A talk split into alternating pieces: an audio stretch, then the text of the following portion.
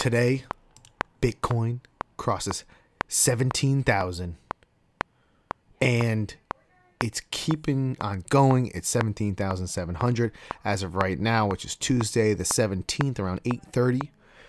But let's go into this. Why is Bitcoin surging right now? We need we we we need answers. We need answers. So CNBC is here to tell us. Bitcoin just hit 17,000 for the first time in almost 3 years. The price of Bitcoin was up over 4% in the last 24 hours, trading above 17,000 and hitting its highest mark since January 7th, 2018. Those were the days.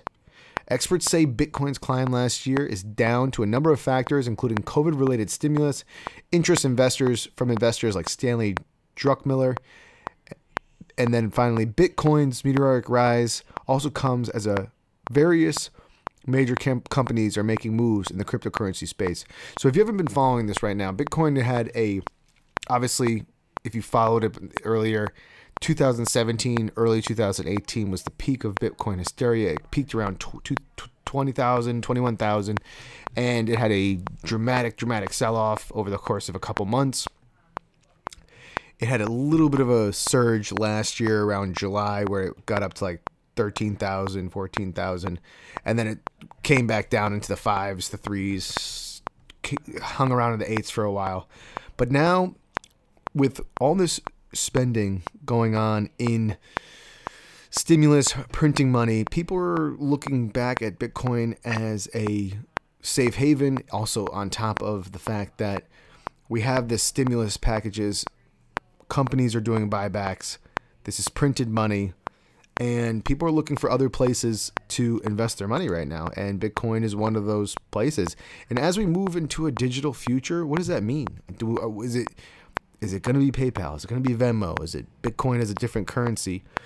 People are looking for alternate ways to transact during a something like a pandemic where you're stuck at home. So this hasn't happened in about three years. The price of bitcoin was over 4% now we're getting we're getting thing getting projections from places in Citigroup and major industries saying that it's going to be up in the 300s, 200,000s by next year. But we've had a lot of those stories. We've had a lot of those stories for years.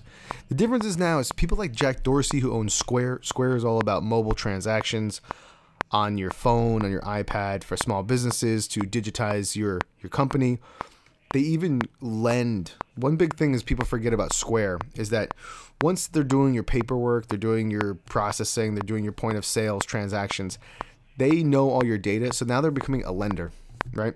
And they will look at your sales and say, hey, you had a great quarter. We'll give you this much money for expansion. So they're becoming kind of like pseudo investors, lenders in small businesses that are also their clients.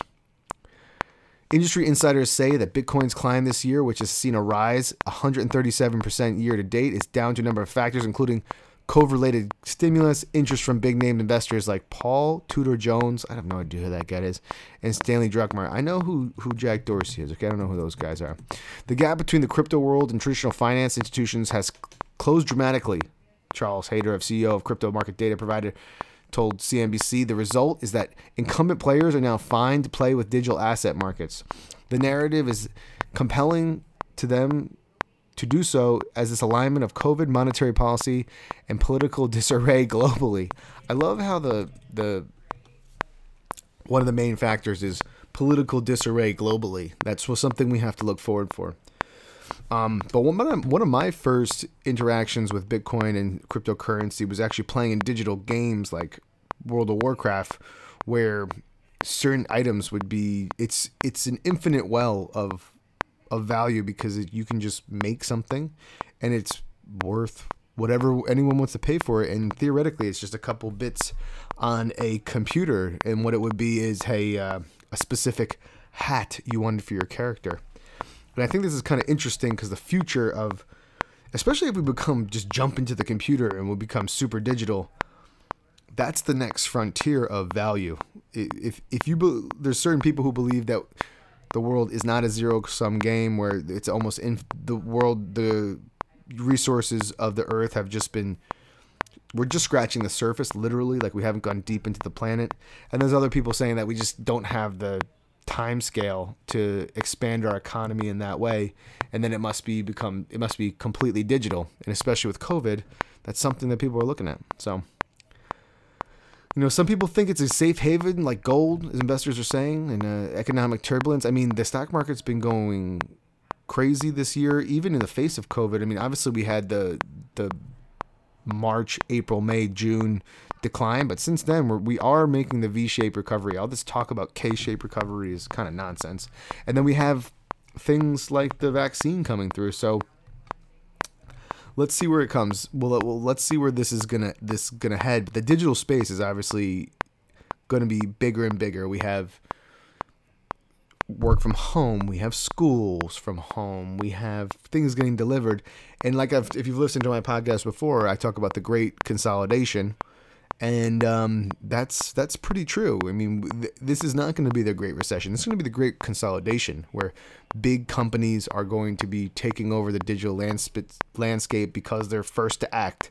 They were the first people to be in there, and they they have first mover advantage. And um, people want the control right now, and people are scared to be to work in person. So.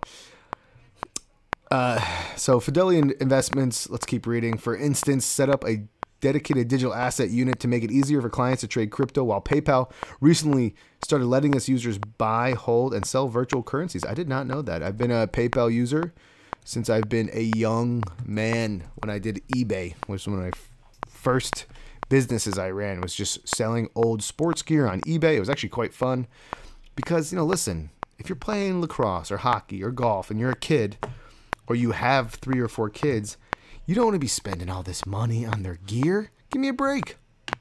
Give me a break. Give me a break, dude. Um,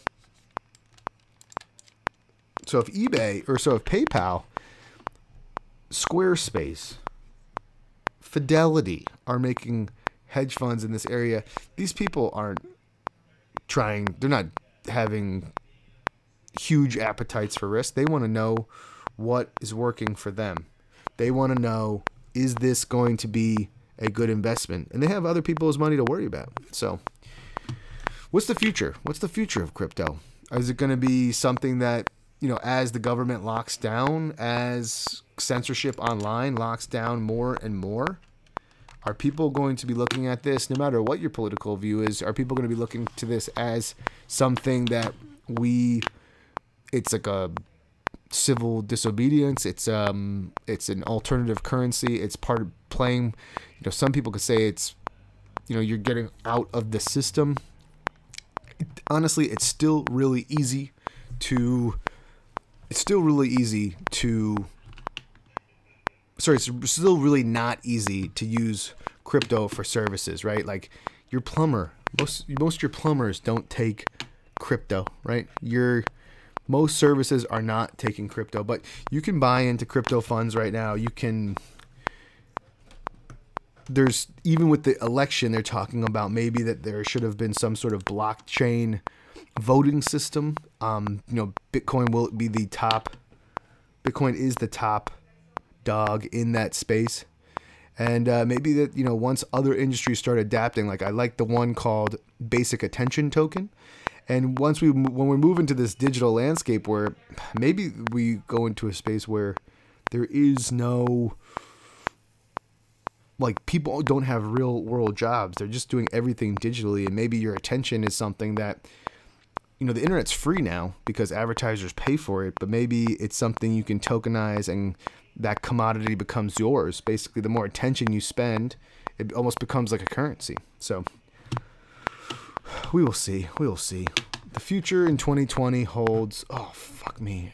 This uh, this is going in and out. I'm not really gonna mess with this anymore.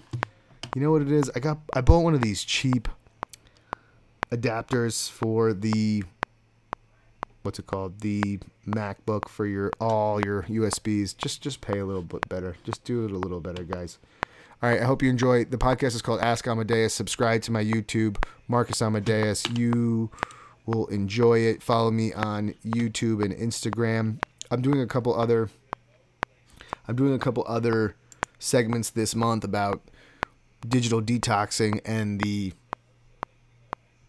social dilemma, what we're going to do about it. So Hope you follow me along with that. This is my logo here. If you see it, subscribe to that podcast. I'll talk to you later. Bye.